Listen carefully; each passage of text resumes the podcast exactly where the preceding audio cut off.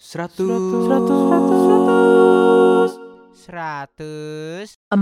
Melbourne FM.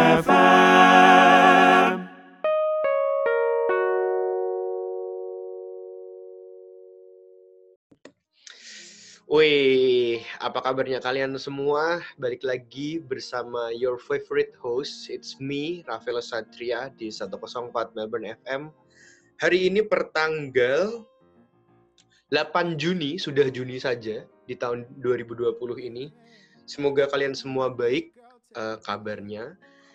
Dan by the way, sebelum saya mulai, rekaman hari ini ada di YouTube. Silahkan cek, kita pakai Zoom meeting karena rekaman hari ini. Jadi silahkan dicek, ada mukanya.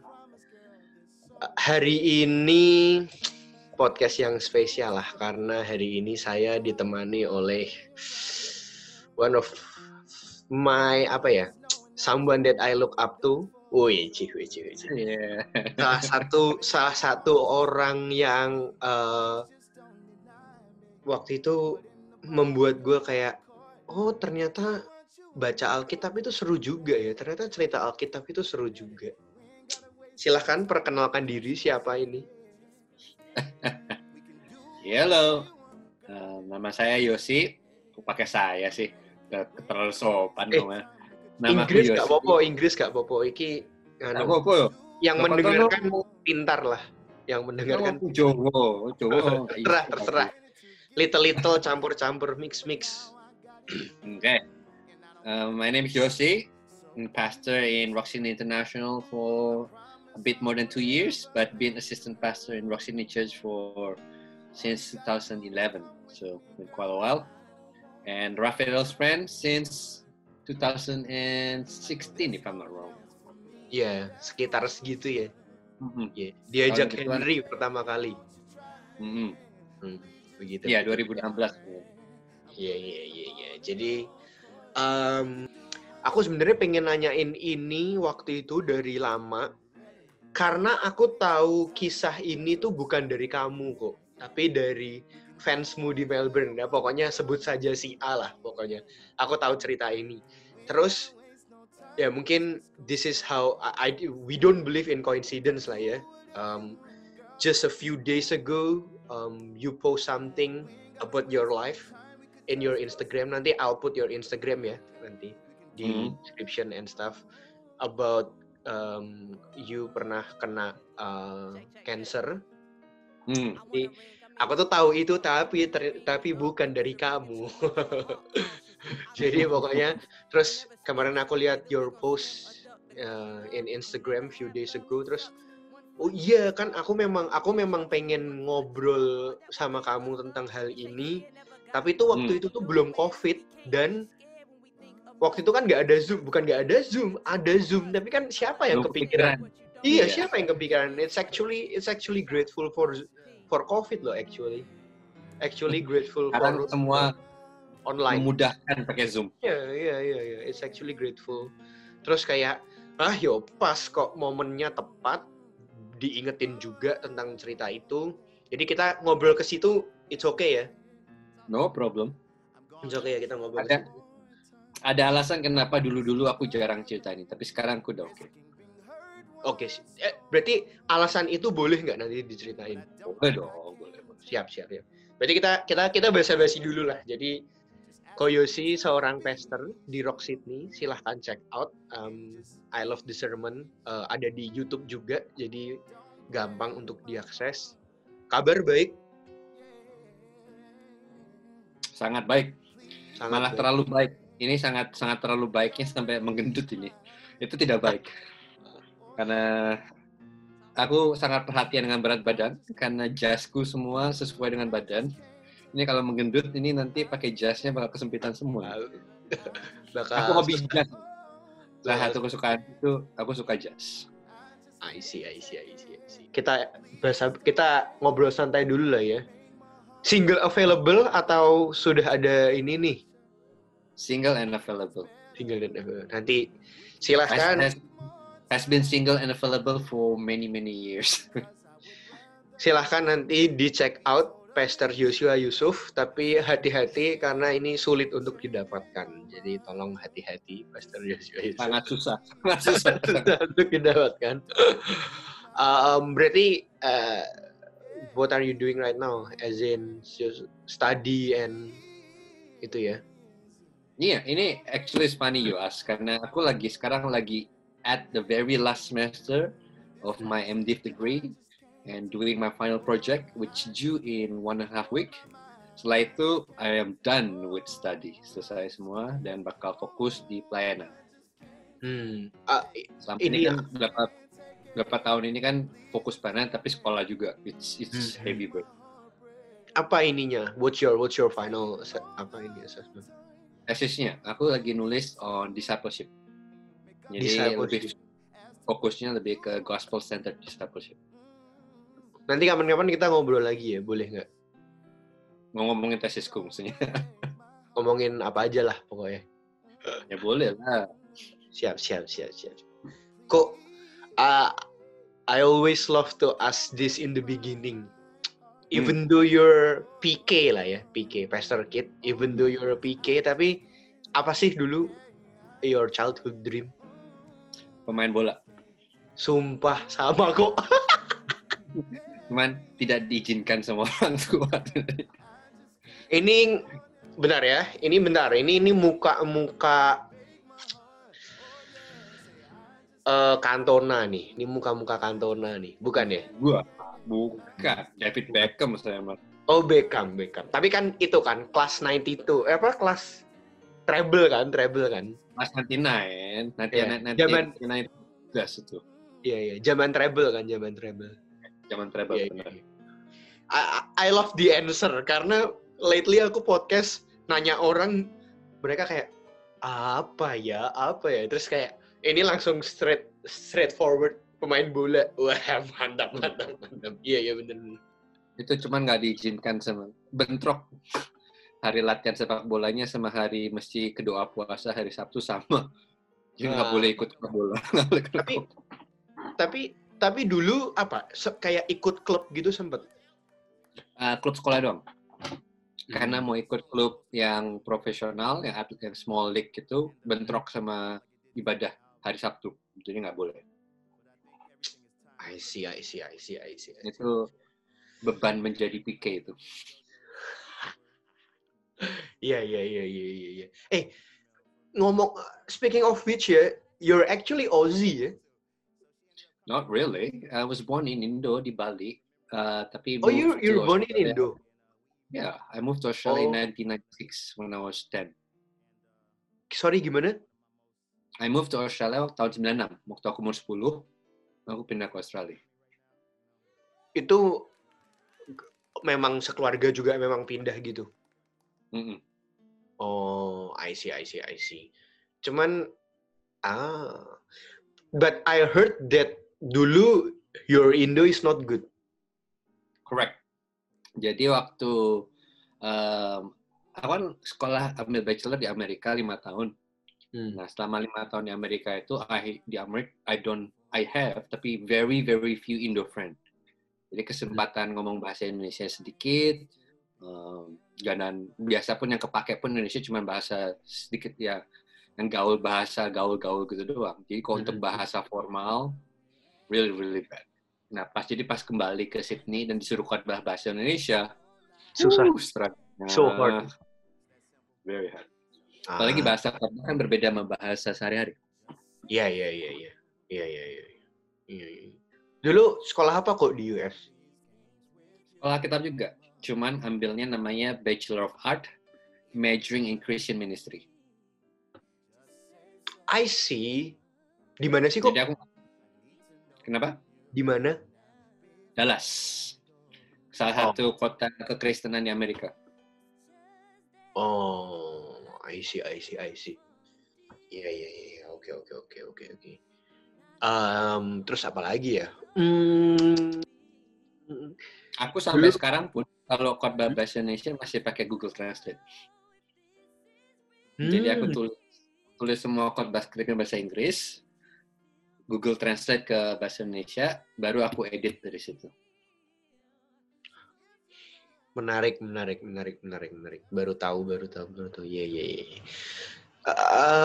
Kok dulu waktu lu kayak mau sekolah Alkitab, but that's your decision, right? Atau gimana itu? No. Ketawa. Bukan pilihanku dulunya awalnya. Kepaksa. Jadi orang tua pingin aku ke Dallas untuk sekolah kitab, aku nggak mau. Terus I made a silly bet with my parents. Okay, aku berangkat kalau dapat scholarship. Gitu. And then we apply. Dapat. Sudah mau nggak mau berangkat. Be careful what you wish for ya. Iya. Aslinya nggak mau sama sekali. Aslinya aku prefer to stay sini. I see. I always love to ask this juga sih, maksudnya dulu kan aku selalu mikirkan, karena mungkin I grew up in Catholic school kali ya, mungkin. Jadi dulu aku kan punya pemikiran, orang gereja tuh suci, anak pendeta tuh ya suci. Jadi dulu tuh kaget kalau denger berita anak pendeta, narkoba, anak pendeta. Clubbing or whatsoever tuh kaget gitu. Tapi ya setelah saya melihat hidup ini kan I also admit that memang itu nggak ada hubungannya kan. Maksudnya ya bisa aja kamu anak pendeta tapi terus narkoba itu ya bisa aja gitu. It can be gitu. Yeah. Dan aku percaya religion tuh kan, atau bukan religion ya, maksudnya gini, relationship with God itu kan something yang you need to undergo by yourself lah, maksudnya bukan karena your family is Christian terus kamu ikut-ikut Kristen kan, bukan kayak gitu kan. Kalau Koyosi sendiri apa sih pengalaman born again gitu? Apakah yang bukan yang itu ya, bukan yang your post the other day, bukan? Okay. Itu udah kenal Tuhan. Sudah lulus sekolah kitab itu, Pak. Lulus sekolah Alkitab belum tentu loh. Bener nggak sih? Iya, benar. Sangat benar. Jadi, dikit. Ya, atau praise God, aku nggak pernah, bukan tipe nakal, jadi nggak pernah nakal-nakal banget. Selalu be good Christian, goody-goody, itu aku. Cuman mungkin ada nakalnya waktu pertama kali ke Dallas, kan lepas dari orang tua tuh kebebasan, ada sempat menghilang sebentar, tapi kemudian di situ balik. Jadi kalau kamu nanya born again Christian, itu aku selalu percaya, Kristus itu Tuhan, itu selalu percaya. Cuman kapan kepercayaan itu menjadi sebuah conviction, itu terjadi di Dallas. Jadi Tuhan tuh ngambil hatiku tuh di Dallas, di sekolah kitab, waktu jauh dari orang tua, waktu setelah mengalami masa-masa jalan salah, kemudian balik, kemudian melayani, di situ mulai pelan-pelan terbuka dan mengalami dan benar-benar ngerti siapa itu Tuhan. Sorry if I cut you in the middle ya. Padahal again ya, maksudnya Dallas tuh berarti umur 17, 18? 18. Aku berangkat umur 18 ya. 18 kan. Berarti aku cuman mau emphasis di sini, berarti umur 0 sampai 18 tuh padahal ya going to church. Rajin. Pelayanan segala macam. Pelayanan nyanyi, dance, guru sekolah minggu, usher, OHP, bahkan udah jadi WL. OHP itu multimedia zaman dulu, Pak. Overhead projector. Aku belum lahir, yo. Belum ya, aku belum lahir. Aku masih kafir mungkin waktu itu. Iya. Oke. Go on. Khotbah di Bandar Indonesia juga. Oh iya? Iya, oke. Go on. Iya, tapi semua itu sudah kayak good Christian. Tapi baru pengalaman benar-benar mengalami Tuhan tuh ya di Amerika.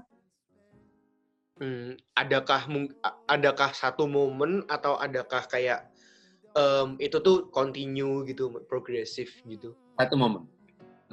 Entah bagaimana waktu itu aku lagi nyetir dan tiba-tiba lagi di tengah-tengah nyetir tiba-tiba kerasa semua itu, I don't know, it's weird, tiba-tiba semua kerasa semua pencapaianku, semua yang aku lakukan tuh kayak sia-sia itu semua. Itu kayak self-identity crisis.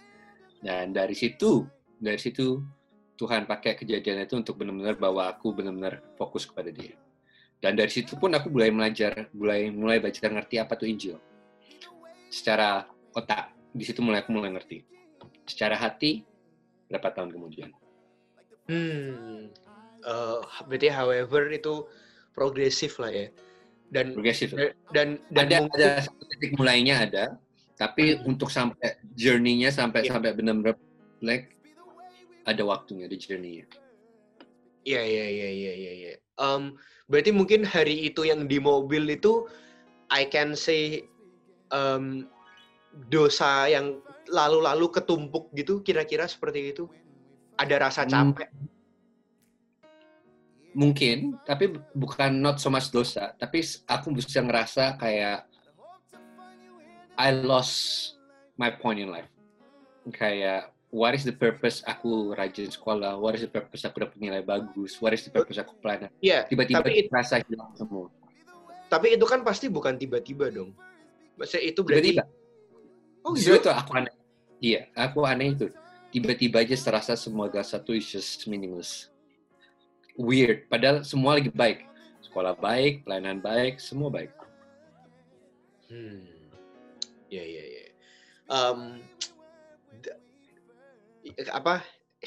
Sharingmu barusan aku jadi tiba-tiba keinget juga tadi ya ngomongin tentang hidup itu berprogres atau hidup itu berproses deh, bukan berprogres.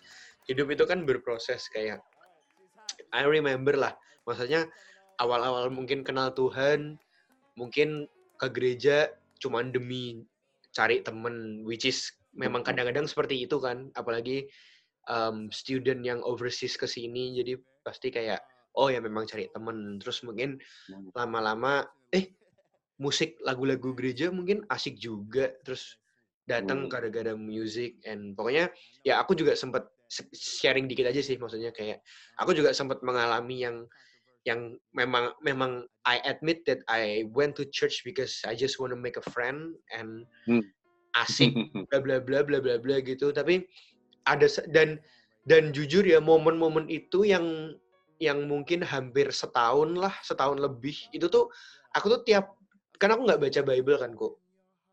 Jadi kalau aku denger orang khotbah apalagi pakai bahasa Inggris itu tuh kayak misalnya dia ngomongin David ya, karena aku nggak tahu David siapa, jadi kayak aku nggak nangkep. Jadi aku bukan nggak tahu artinya, tapi karena aku nggak tahu David itu siapa. Jadi aku di tengah-tengah lost, terus tengah ke belakang aku juga jadi nggak dengerin gitu loh. Ngerti, sangat ngerti. Terus ingat banget satu waktu, ingat Markus nggak kok? Ingat. Aku waktu itu ke, I think this was the first time I went to RYI yang di mana? Yes, University Hall. Bukan. University Colleges. Bukan. Artarmon. Pertama kali aku ke Artarmon, you were preaching there, terus you talk about gospel gitu. Jadi kalau kamu mau lepas dari sin ya kamu harus bener-bener ngerti dulu gospelnya, terus Tuhan ubahkan hatimu. Dan kayak itu bisa saja terjadi dalam semalam gitu loh, kayak wah gila-gila, kayak you just hate sin saat itu gitu loh, maksudnya by knowing the gospel gitu loh. Dan aku cuman kayak aku inget banget aja, aku kan jarang dengerin khotbah kan, maksudnya tuh yang tadi aku bilang, jadi aku kadang-kadang tengah ke belakang kan, aku bingung, aku lost, terus aku main HP kayak gitu kan. Hari itu tuh aku full I listen to you, tapi aku nggak ngerti artinya kok. Tapi I listen to you. Dan sampai detik ini aku inget. Tapi aku nggak ngerti kayak gospel itu apa. Apalagi kan aku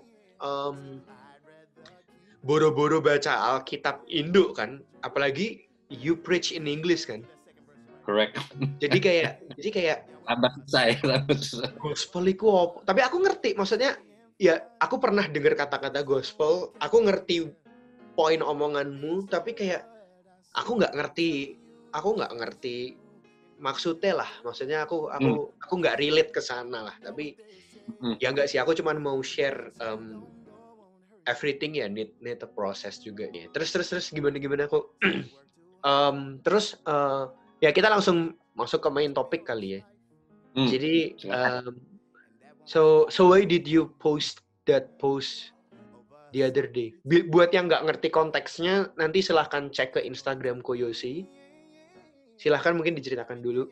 Jadi beberapa hari yang lalu kan aku post Instagram tentang my cancer story ya. Karena di tahun 2009 aku didiagnosa kena acute myeloid leukemia.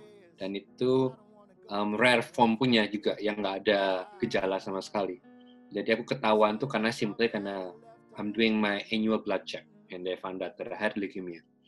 Nah, it's a rare form. Mudah-mudahan kalau aku telat sebulan aja aku udah game over. Nah, the reason I post that karena bulan Juni ini, I celebrate 11 tahun sejak aku kena cancer, dan berarti 6 tahun sejak aku medically clean. Karena untuk dari proses cancer, kemo sampai di medis, secara medis bersih itu dibutuhkan waktu 5 tahun. Jadi total 11 tahun, clean 6 tahun. Jadi makanya I just post that to celebrate. And not only to celebrate, tapi also to tell my gospel experience story yang terjadi pas aku di cancer. Jadi kejadian itu, kenapa, sorry? Jadi di cancer itu Tuhan pakai leukemia untuk bukakan mataku tentang apa itu Injil, bukan secara intelektual, tapi secara hati. Oh, jadi cerita itu berdampak juga ke your life story berarti ya? Oh iya, pasti. Jadi itu waktu di US? Enggak, di Sydney. Jadi begitu itu udah lulus, pulang. Udah for good, udah pulang. Ya, begitu lulus. Oke, jadi ini literally badan sehat kok? Sehat semua. Terus? Jadi nggak ada gejala, semua badan sehat, bahkan Senin paginya aku masih lari pagi, Senin siangnya ke dokter cek darah, Senin malam masuk rumah sakit emergency karena leukemia.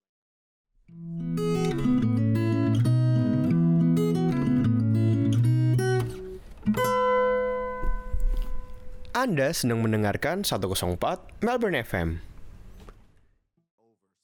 Hah? Bentar. Aku nggak nangkep nih. Bentar.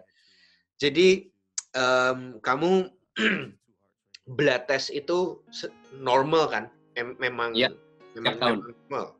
Oke. Okay. You feel healthy. Yes. And then kok aku bingung ya? Jadi ini jenis leukemia atau gimana maksudnya? Yang memang seperti itu. Iya, namanya acute myeloid leukemia atau AML, itu tipe besarnya. Terus dari AML tuh banyak formnya lagi. Nah, yang aku punya ini salah satu yang very rare, tapi sangat lethal, sangat berbahaya. Dan yang nggak ada gejala. Ada nggak orang lain kayak Koyosi? Ada. I see. Nah, terus, what was in your mind at that time? Maksudnya ini aku jadi kayak, ini merinding juga sih, maksudnya you said kamu pagi lari pagi, siang blood test, malam masuk rumah sakit. Itu emergency, apa yang ada di pikiranmu? It's weird, I don't believe it. Aku bilang ini pasti ada kesalahan nih, kesalahan dokter lah, kesalahan apa, salah cek lah. Karena aku sehat. Tapi udah masuk emergency room, dan semalam itu ambil darah 6 kali aku, malam itu di rumah sakit. 6-6-nya semua positif, aku leukemia. What can I do? What can I say? Loh, wait, jadi kan abis cek darah, kamu pasti pulang kan? Apa nungguin hasil? Pulang kan? Pulang, rumah. Terus jadi biasa sore di telepon? Iya, biasa tuh baru ambil lihat cek darah hasilnya tuh seminggu kemudian. Cuma malam itu juga langsung di telepon sama GP ku. Kaget. GP langsung telepon, aku yang angkat. Tapi GP-nya nggak mau ke rumah aku, nyari papi mamiku. Aku bilang papi mami nggak di rumah. Iya, mereka telepon papi mamiku sampai rumah, aku dipanggil, didudukin, dikasih tahu. GP habis telepon, bilang aku kena leukemia. Aku masih bingung, leukemia itu apa? Karena waktu itu masih belum nyambung. Aku taunya pokoknya Song Hye Kyo mati gara-gara leukemia di satu drama Koreanya. Tolong dong. Tolong dong. Oh, ya, habis tapi langsung ke rumah sakit malam itu juga. Takut nggak? Malam itu aku masih nggak percaya. Masih salah cek, salah diagnosa. Tapi setelah 6 kali dalam semalam itu dicek terus, dan pagi subuh di rumah sakit, ya mau nggak mau percaya. Oke. Oke. And then what happened next? Untuk beberapa hari pertama, it's very hard for me. Pertama aku coba bisa terima, coba tenang, kayak oke. Tapi akhirnya pulang ke rumah? Wah, udah nggak ada pulang ke rumah sama sekali, langsung di rumah sakit terus. Oke, and then... sorry ya, berarti itu seumuranku dong? Umur 23. Oh my lord. Oke. Jadi di rumah sakit, masih coba tenang ya, oke, nggak masalah. Tapi sampai setelah sehari dua hari, akhirnya akhirnya ada satu malam aku udah nggak kuat lagi, aku udah ngamuk sama Tuhan, aku udah marah. Kayak, it's not fair, life is not fair. Why did you allow this to happen to me? You know, I'm a good Christian. I graduated from Bible College in Dallas. I graduated with a good degree, good grade. I'm ready to change the world for Jesus. Why leukemia? Marah. Ya, meso-meso dikit lah. Oke. Dan you said itu nggak ada gejalanya, tapi kemarin foto yang Koyosi post, oh itu setelah kemo tapi ya? Setelah kemo. Yang kamu jadi kurus itu setelah kemo? Yang jadi kurus, gosong, hitam itu setelah kemo. Loh, kok aku bingung ya? Gak ada gejala, tapi kamu sehat. Tapi you said, kalau telat sebulan, kamu bisa gone. Yep. Karena kan ini permanennya di darah, bukan. Jadi darah putihku sudah hancur-hancuran. Tapi aku gak nyadar aja. Hah, bisa gitu ya? Bisa. Oke. Jadi itu akhirnya itu kayak langsung ke proses kemo atau gimana? Langsung. Jadi dokternya bilang langsung harus dihajar kemo, dan langsung dihajar kemo dosis terkuat mereka. Kemo treatment yang paling kuat, yang paling strong yang mereka punya namanya ice treatment. Itu kemo terkuat, karena aku badannya masih fisiknya masih kuat, masih muda, dan langsung aja dihajar kemo terkuat. Kemo tuh diapain sih kok? Cuma diinfus doang. Jadi kan aku dimasukin di kateter, ada pipanya gitu untuk pompa ke jantung, kemonya ke jantung. Sudah kayak diinfus gitu, dimasukin obatnya. Selama seminggu penuh. Lebih tepatnya 4 hari berturut-turut. Tapi habis itu menghancurkan seluruh daya tubuhku, seluruh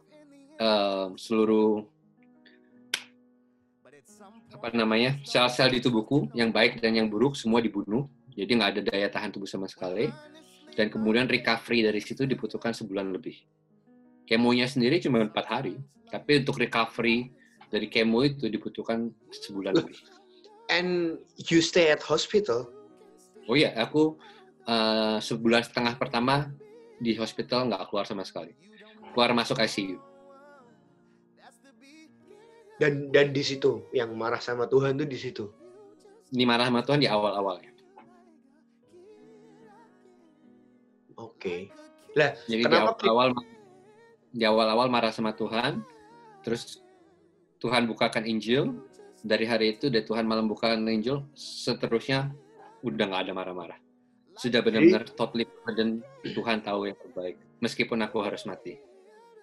Jadi sebulan di rumah sakit itu penguatanmu ya God himself. Yeah, definitely. dari sebelum kemo. Jadi kejadiannya aku marah dan Injil tuh sebelum kemo mulai. Dari situ udah, terus sudah siap hajar. Did you cry?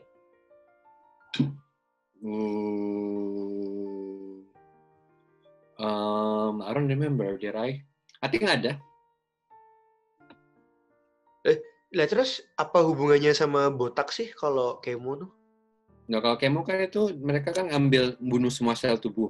Nah, salah satu side effect-nya adalah semua rambut kamu rontok. Jadi itu bukan dipotong? Bukan, rontok. Ya rontok kan, rontoknya kan nggak bercabik-cabik. Jadi daripada cabik-cabik itu langsung aja jadi stress abis. Oh, oke. I got the point. Yeah. Jadi rambutnya yang hilang tuh cabik-cabik, jadi semua bagian hilangnya hilang, ada ini hilang.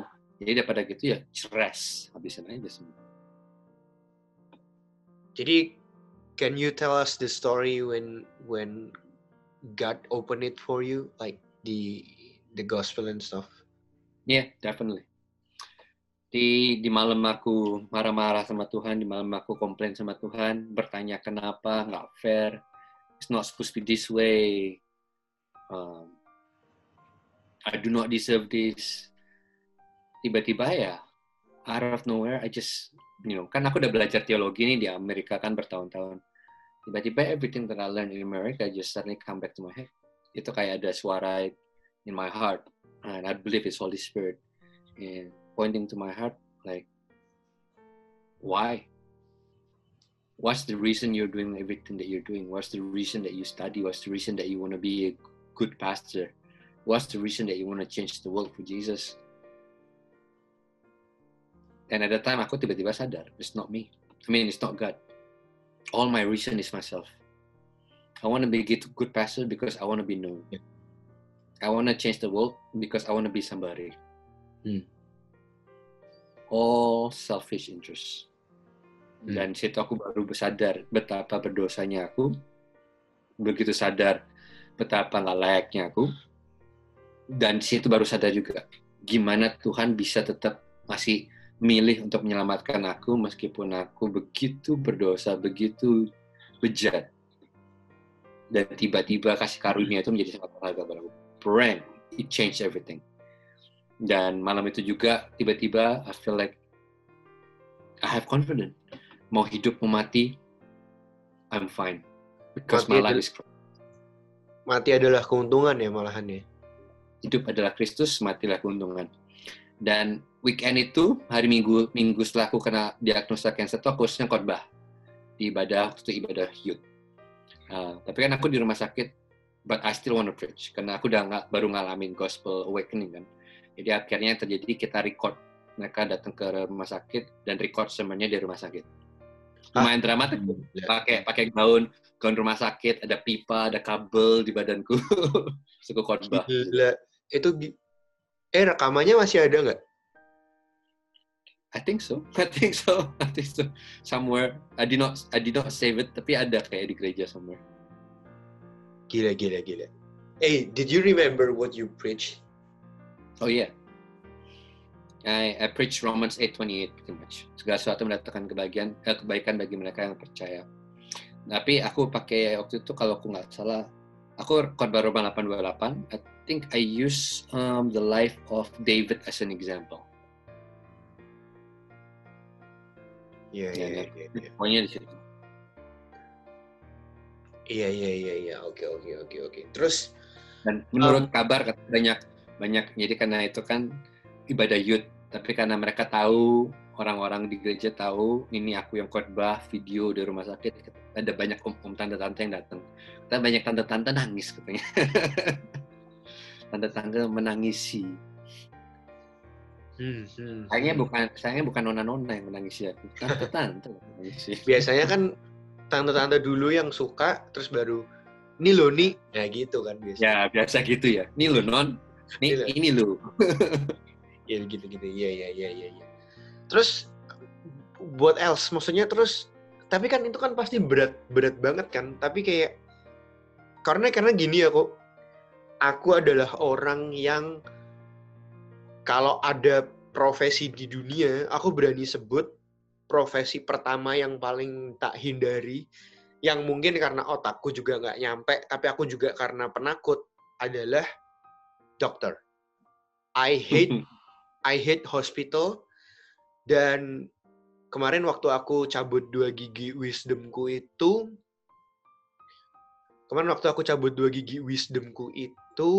aku jadi kayak lumayan di dalam. Jadi aku need to stay over, terus harus opnam, dan I just hate it lah. Kayak pokoknya enggak lah, rumah sakit tuh no gitu loh. Dan nggak tahu kenapa hari itu tuh kayak aku tiba-tiba kayak, ya mungkin God breaks my heart juga ya, kayak maksudnya kayak gila men, amit-amit lah nanti mungkin kalau aku umur berapa nggak tahu, terus misalnya aku sakit apa gitu ya, mungkin salah satunya cancer misalnya, kayak apakah aku bisa ngelewatin ini ya. Kalau cuman gigi aja tuh aku kayak, aduh, aku nggak pernah diinfus kan, terus kayak aduh, jarum suntik aja aku takut gitu. Tapi maksudnya gimana kamu waktu itu kayak ngelewatinya tuh gimana gitu maksudnya.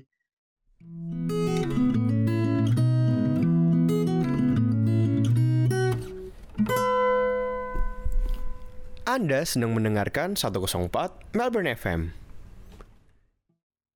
Apa kayak did you read Bible every day? Enggak lah ya, atau gimana maksudnya? No. Gak bisa, kan waktu kamu sakit kena habis kemoterapi kan daya tubuh kamu nol. Itu kamu gampang sekali terkena virus, terkena kuman, itu kamu langsung infeksi. Jadi aku tuh keluar masuk ICU. Jadi my mind does not work, I cannot think. Bisa mikir tapi nggak bisa concentrate longer than few minutes. Jadi disuruh baca buku nggak bisa, baca kitab nggak bisa, nonton TV aja nggak bisa, nonton show nggak bisa konsentrasi otaknya. Jadi makanya, walaupun aku cuma 6 minggu pertamanya ya, 6 minggu pertama yang di rumah sakit non-stop itu cuma 6 minggu, tuh rasanya kayak berbulan-bulan, karena nggak bisa ngapa-ngapain. Jadi entar udah baikan, udah sehatan dikit, infeksi lagi, masuk ICU lagi.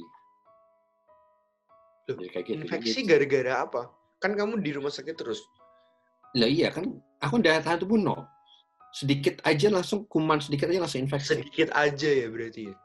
Iya, karena dahan tubuh kan nol. Kan semua sel-sel di tubuhku yang baik dan yang buruk dibunuh semua makin. Iya.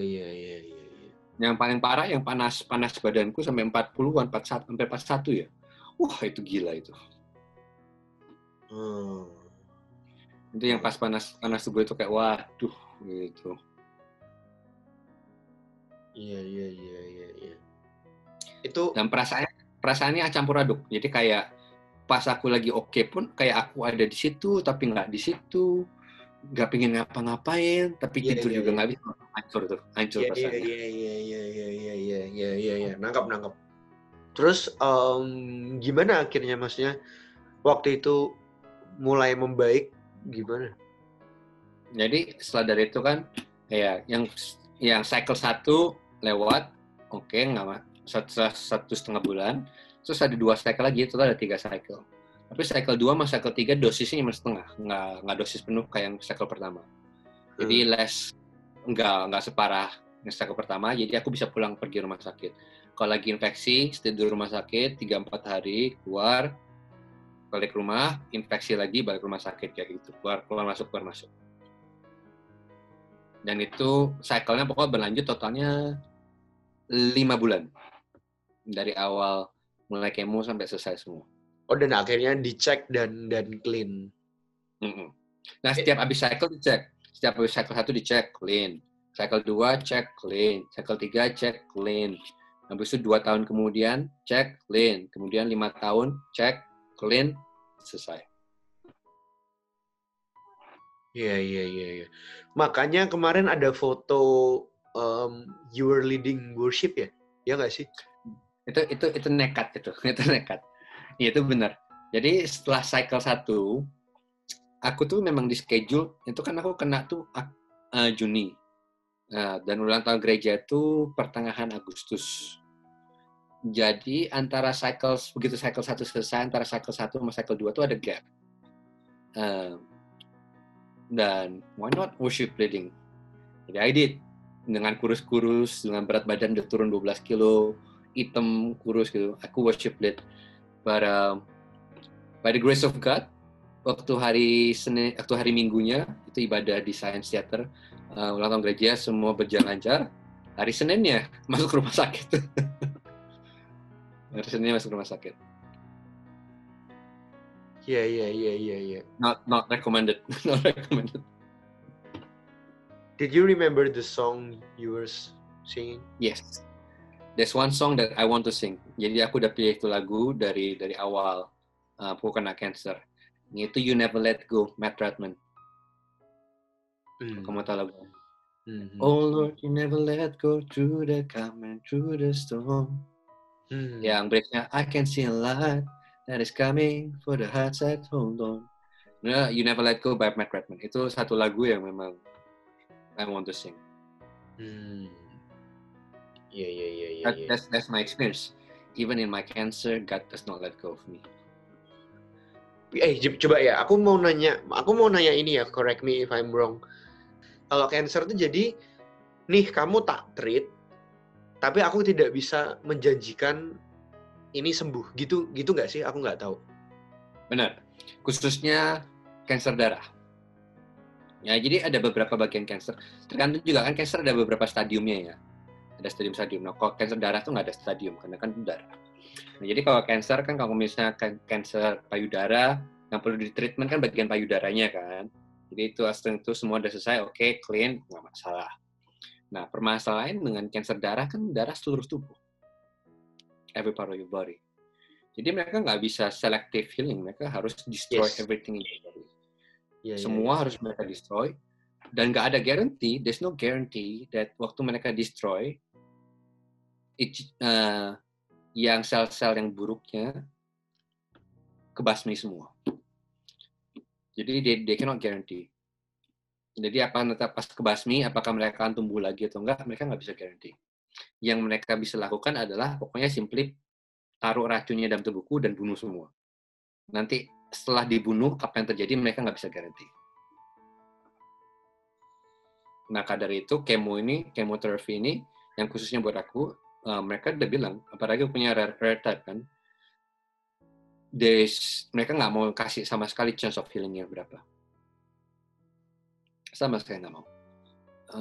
But waktu kita akhirnya selesai, waktu kita udah lulus, aku udah lulus, udah lewat semua, udah di medically clean, baru dokterku bilang, dokter spesialisnya ngomong aku, ya, it's for me to be able to have one cancer patient like you bisa medically clean itu sudah a life reward.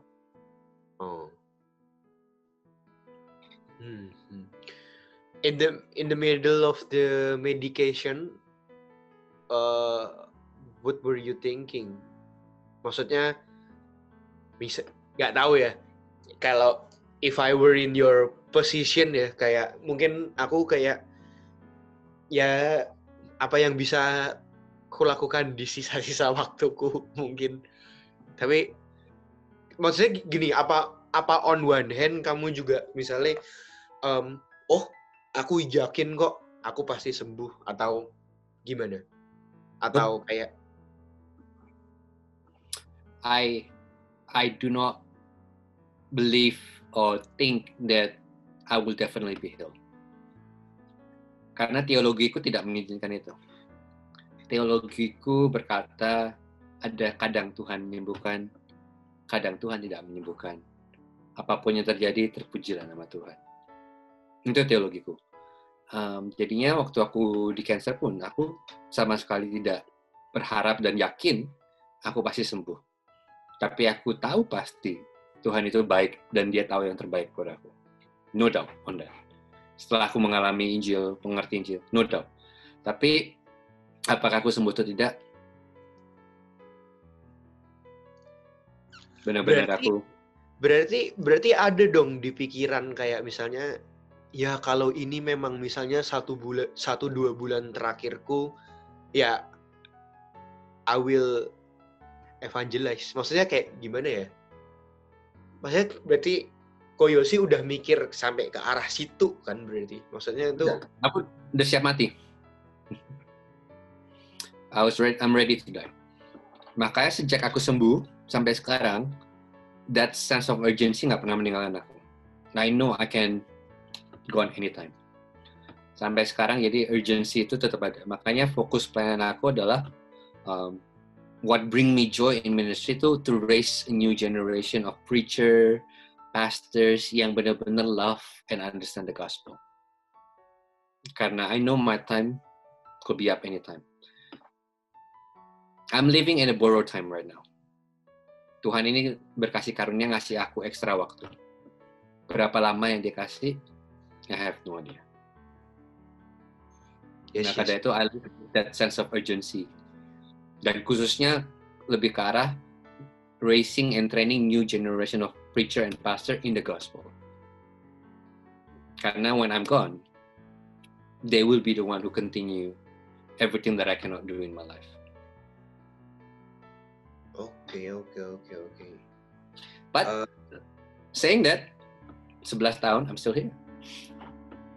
Iya. Loh kok, tapi pas proses itu sakit nggak sih kok? Tadi kan, cause you say, actually your body is healthy kan? Tapi apakah sempet sakit juga? Kayak beneran physically sakit? Oh enggak.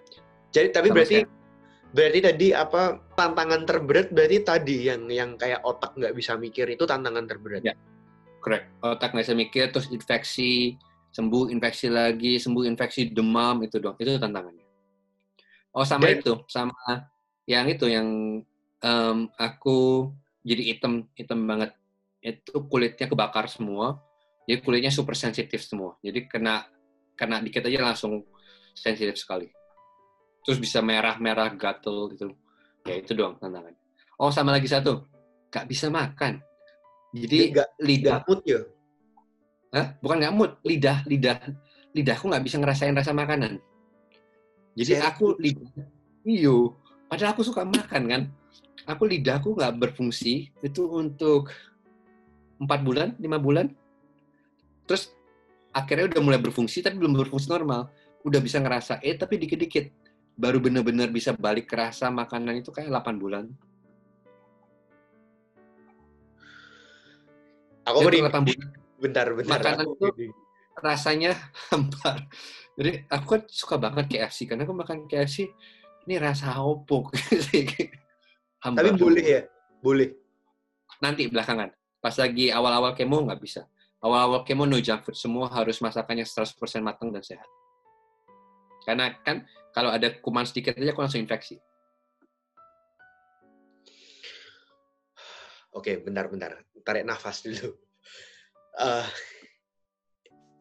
Misalnya hari itu, masih ingat nggak tanggalnya? Wah, lupa aku. Aku ingat bulannya. Tapi pokoknya Juni kan? Juni. Jadi, 2009. Kalau kita kembali ke Juni 2009, kalau misal hari itu Koyosi nggak sakit, tapi Koyosi apakah punya kayak mimpi-mimpi apa gitu? Nggak tahu, misalnya kayak, oh memang aku nih apa, misalnya punya hati pulang, ini aku random ya, aku punya hati pulang ke Indo, aku mau continue study ke US, atau whatsoever. Apakah kayak, Adakah mimpi yang akhirnya batal gara-gara cancer atau gimana? Mimpi yang batal gara-gara cancer kayak nggak ada. Cuman mimpi yang berubah ada. Karena mimpiku waktu aku mutusin untuk jadi sekolah kitab dan seriusin sekolah kitab, maka aku lulus dengan nilai terbaik. Aku tuh berambisi begini. Since aku bakal jadi full time anyway, aku akan jadi pendeta anyway. Aku nggak mau jadi pendeta biasa-biasa aja, no. Karena aku sudah menentukan aku jadi pendeta, aku mau jadi pendeta yang terbaik. I want to be like the next Billy Graham, the next Indonesian Billy Graham. Jadi itu motivasiku. I want to be the best pastor, the best preacher in the world. That's my dream. and I want to change the world for Jesus basically. Tapi again, akhirnya waktu lewat cancer disadarin, all my dream is about me, not about God.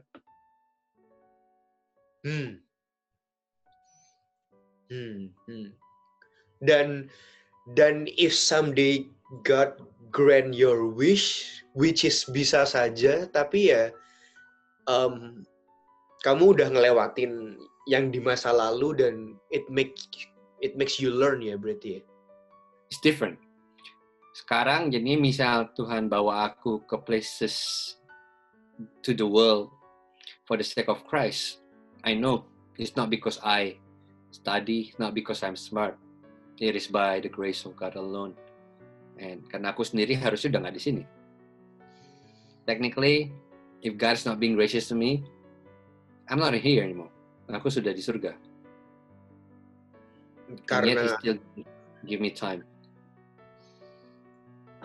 Makanya kayak balik ke your statement tadi ya, maksudnya besok kita mati pun ya bisa ya.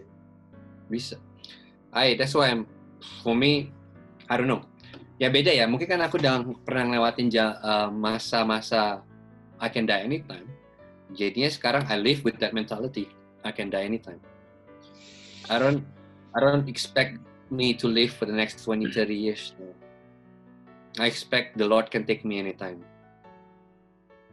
Makanya I'm very intentional about whatever I'm doing. Jadi, because I only have limited time. Jadi what's your reason tadi kenapa sempat kayak nggak mau cerita tentang ini? Iya. Yeah. Jadi gini, waktu awal-awal aku sembuh dari cancer itu banyak dong heboh kan, aku anak pendeta kan. Dan di karangan di circle gereja karismatik rock kan, my dad lumayan one of the head figure. Jadi waktu mereka tahu, semua tahu, mereka excited, of course, mereka senang. Jadi they invited me a lot, I get invitation a lot to preach in different places untuk menceritakan kesembuhanku dari cancer. Yeah. Itu yang akhirnya buat aku decided not to tell story about cancer anymore. Soalnya begini, people tiap kali mereka mau dengar ceritaku, they wanna hear a God who can heal. And that is true. I believe God can heal. The God of the Bible is a God of miracle. He can heal. Yet, what I cannot do, I cannot say is guarantee that God will heal other people. I cannot guarantee that.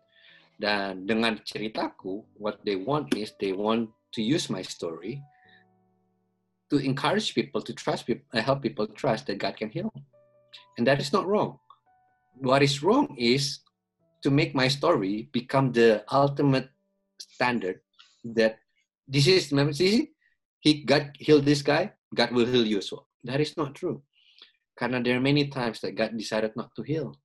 There are many times that God decided to let you live in pain for His glory. That's my theology. Nah, jadinya gara-gara itu akhirnya I decided, I'm not gonna tell my cancer story anymore. I'm gonna keep it to myself. Sampai udah reda dulu. Dan akhirnya udah tone down. I waited until juga sampai aku udah lebih more mature in the way I understand the gospel, in the way I can explain my story.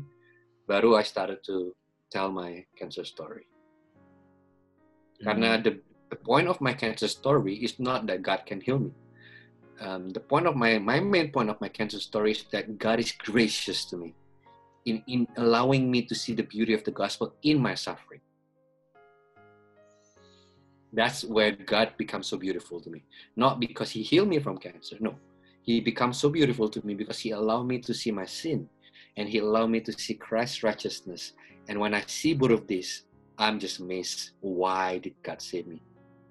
Why God has been so good to me? And waktu mataku sudah di situ, bam, what happened next, I don't care. Mau aku hidup, mau aku mati, I don't mind. I know Jesus is worth it, and Jesus has the best interest at heart for me, even though it means I die. Ya, maksudnya ini ya kok. Aku lupa siapa pengarangnya, ada satu buku judulnya, aku belum pernah baca sih, tapi judulnya menarik. I don't have enough faith to be an atheist ya. Ya, okay. Aku nggak pernah baca juga, cuman aku tahu. Ada buku. Jadi di saat kita mempertanyakan di mana Tuhan, maksudnya maybe if we can change our glasses to the God's eye, mungkin pertanyaannya malah menjadi sebenarnya lebih nggak valid untuk nggak percaya Tuhan daripada. Correct. Daripada kalau kamu mau do matematika logikanya, it is a lot more illogical to think that there is no God than there is God. It takes so much more faith to believe that this world is by accident than believing that this world has a designer. Salah satu preacher favoritku kan tentu saja Koden kan. Dia waktu itu 31 Desember 2019 sharing dia di gereja, you believe in God. Maksudnya you believe God exists, tapi you believe waktu kamu mati kamu masuk surga, tapi untuk makan besok kamu takut. Jadi itu kan illogical, it's not make sense. Jadi maksudnya correct me if I'm wrong sih kok, cuman takut itu ya manusiawi ya, tapi takut yang berkepanjangan yang jangan ya berarti ya. Jadi kalau bahasanya Raja Daud ngomong di Masmur 54-53 Fogat. Dia bilang ini, when I am afraid, I will trust in you. Jadi fear itu part of human's life. The question is, what do you do with your fear? Daud berkata, when I am afraid, I put my trust in you. Jadi when you're afraid, you have a choice. Who will you trust? When you're afraid, and when you put your trust in God, then everything falls in the right perspective. Then you start to remember, why do I need to be afraid? Tapi when you're afraid and you put your trust in yourself, then it will crumble. Jadi even though fear is a logical part of human life, but then the question is, what do you do with your fear? Can I say that's why? Itu yang differentiate kita mungkin quote unquote dari orang lain. Ada reaksi, ada respon kan kok. Reaksi itu kan kalau kamu ditampar terus, weh apa lu berantem sama gue, terus nampar balik. Tapi respon is when kamu ditampar misalnya, terus oh kamu mikir dulu. Jadi kayak ini kalau aku nampar balik, it won't solve the problem. Dan I think apakah itu yang membedakan kita as a Christian dan dengan yang orang lain, karena tadi when you're afraid, maksudnya gini, sorry to say ya, mungkin orang lain waktu afraid going to bar, drinking or apa misalnya putus cinta terus going to bar, drinking. I'm sorry to say this, tapi bisa ada kasus suicidal misalnya, mungkin berekspek grade di sekolahnya A+, tapi cuma dapat A doang, terus kecewa. Kayak, am I correct saying that? Maksudnya, you know what my point, right? Maksudnya, right. The difference is the response ya berarti ya, waktu sebagai. I think there are two ways you put it. Yes, the response. But response is also a response of what's the condition of your heart. Jadi kamu nggak bisa expect respon kamu. Your response is always resulted on what happened in your heart. What is the treasure of your heart? Karena if the treasure of your heart God, then your response when you're afraid is you run to God. So in other way, a response is actually a reflection of your heart. So what's really important actually what's happening in here. Who's your treasure in here? Is it Jesus or is it someone else? Karena whatever you do, your response come out of your heart.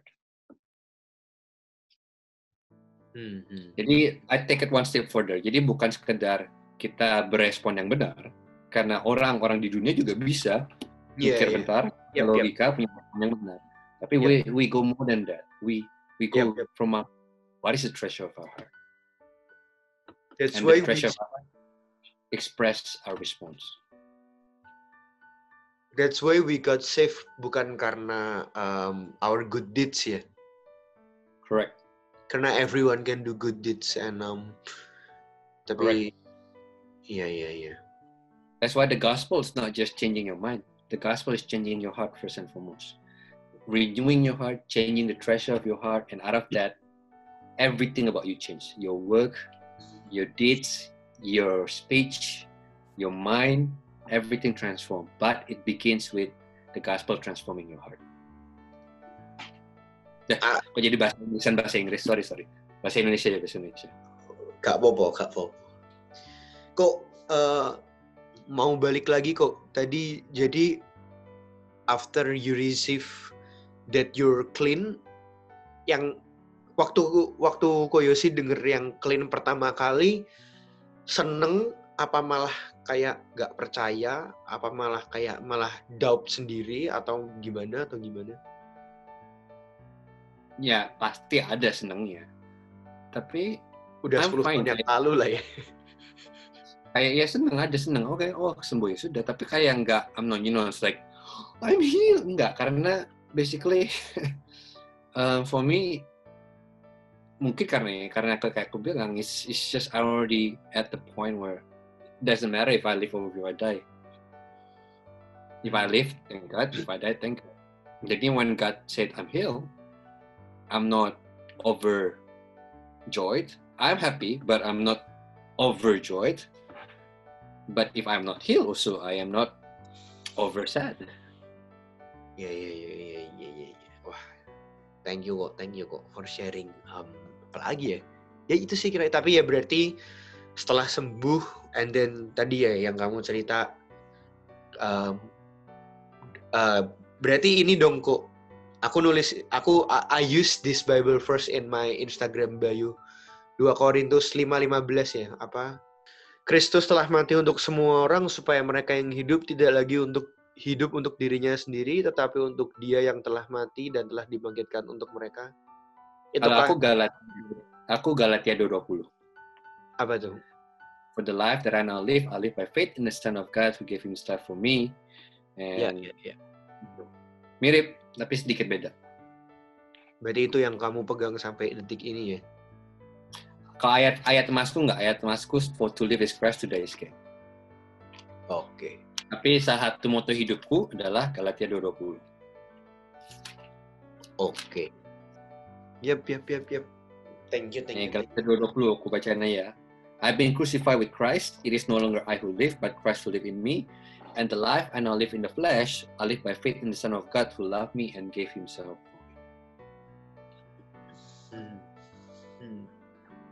Dan setelah Koyosi ngelewatin semua ini, kalau suatu hari ada orang approach you and then mana buktinya Tuhan ada? Ya actually Koyosi tinggal ceritain your life story ya. Bisa nggak sih aku bilang kayak gitu? Yes and no. Karena even though aku cerita cuma basically simply on cancer, mereka kan bilang itu medis. I will argue, of course God is medis, God's working behind the medis. Tapi for them medis. So it has to go deeper than that. Maka aku bilang miracle is good. I'm not saying miracle is not good, but miracle is not enough. Kalau kita fokusnya kita want to evangelize people using miracle, it's not enough. Yes. Jadi mungkin buat yang dengerin kalau lagi dalam momen dimana kayak hidup kok gini-gini aja, atau misalnya dalam momen, aku nggak tahu lah kalian yang dengerin lagi di momen titik apa dalam hidup, tapi nggak tahu sih kok kalau aku I always say terutama karena kadang gini. Kamu pasti sering lah ketemu, kan kamu juga sering ngobrol, sering konseling. Ada kan orang-orang yang pas dikasih cobaan sekali itu kayak rasanya dunia mau kiamat. Ada kan tipe orang seperti itu? Ada kan. Tapi maksudnya I just wanna say bahwa cobaan tuh malah blessing ya. I can say, can I say like that? Ujian adalah blessing in disguise karena ujian membuktikan iman kamu nyata dan ujian membuat iman kamu semakin murni. James 1 ya. James 1 yes, Petrus juga ya. 1 Peter 2 and 3. Jadi semoga yang dengerin itulah itu, maksudnya mungkin podcast hari ini itu yang kita bisa share ya kok ya mungkin ya. Jadi maksudnya karena balik lagi ke statement itu, kadang ada orang yang pas dapat cobaan tuh kayak tidak, hidup saya berakhir, kayak besok tuh gak hidup gitu loh. Kayak udah langsung kiamat, padahal ya masih bisa makan, padahal ya masih bisa mandi, masih bisa whatever, tapi actually pencobaan itu ya malah kadang-kadang tidak semua berkat yang bentuknya misalnya pacar, uang atau kerjaan tuh nggak semua itu dari Tuhan ya kok ya, malahan ya kok ya. Correct. Itu nggak semuanya dari Tuhan, tapi pencobaan yang bentuknya misalnya kamu di PHK gara-gara COVID or whatsoever, itu tuh juga bukan akhir dari segalanya, tapi malah bisa mungkin mendekatkan kita dengan Sang Pencipta. Walah. Correct. Halah. Wah, kok thank you banget. Suffering can make you better or make you worse depending on your response. Amin. If you respond rightly, suffering can turn you into gold. Yeah. Thank you banget, Kok, for sharing. Sama-sama. Aku suka nanya ini di akhir. Tadi kan udah ya disebutin apa? Tapi boleh dong retell lagi tadi. What's your favorite Bible verse? For me to live is Christ, to die is gain. Philippine 1. Dan itu kenapa itu your favorite Bible verse ya? Tinggal didengerin podcast yang tadi sebelum-sebelumnya itu ya berarti ya. Kalau your sorry. Iya, yeah, correct. Nah, itu favorite verse aku karena itu yang aku lewati selama cancer. Kalau favorite song ada nggak? Ada. Right now, I am so in love for not I, but through Christ in me. Iya. Iya. Tahu. Iya. Thank you. I love that song. Ya wes kok. Thank you. Sudah mau mengisi di podcastku. Nanti ini sampai belum mandi nih aku nih. Sorry yo lama. Yoi. Biar rambutnya enggak rusak. Pak. Harus mandi kan rambutnya jadi gini ya.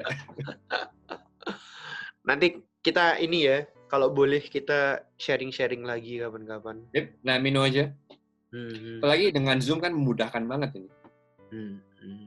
Mungkin ini kok ada apa kayak last message atau apa? There are so many reasons that you can have for you to live. But at the end of the day, there's only one reason that will matter after this life. So make sure you choose the reason that matters after this life. Because this life is only temporary, but the next life is eternity. Thank you. God bless by the way. Semangat menghadapi new normal ini. Podcast gue tersedia di YouTube dan Spotify. Silahkan dicek 104 Melbourne FM. Like, comment, share. Terutama share kalau kalian pikir podcast gue memberkati atau bermanfaat. Silahkan tinggalin di komen atau chat atau whatsoever. Kalau kira-kira ke depan gue harus bikin apa. Kalau mau nanya-nanya juga boleh. Gitu aja lah pokoknya. Selamat malam Koyosi. Thank you banget. Bye-bye. Bye-bye.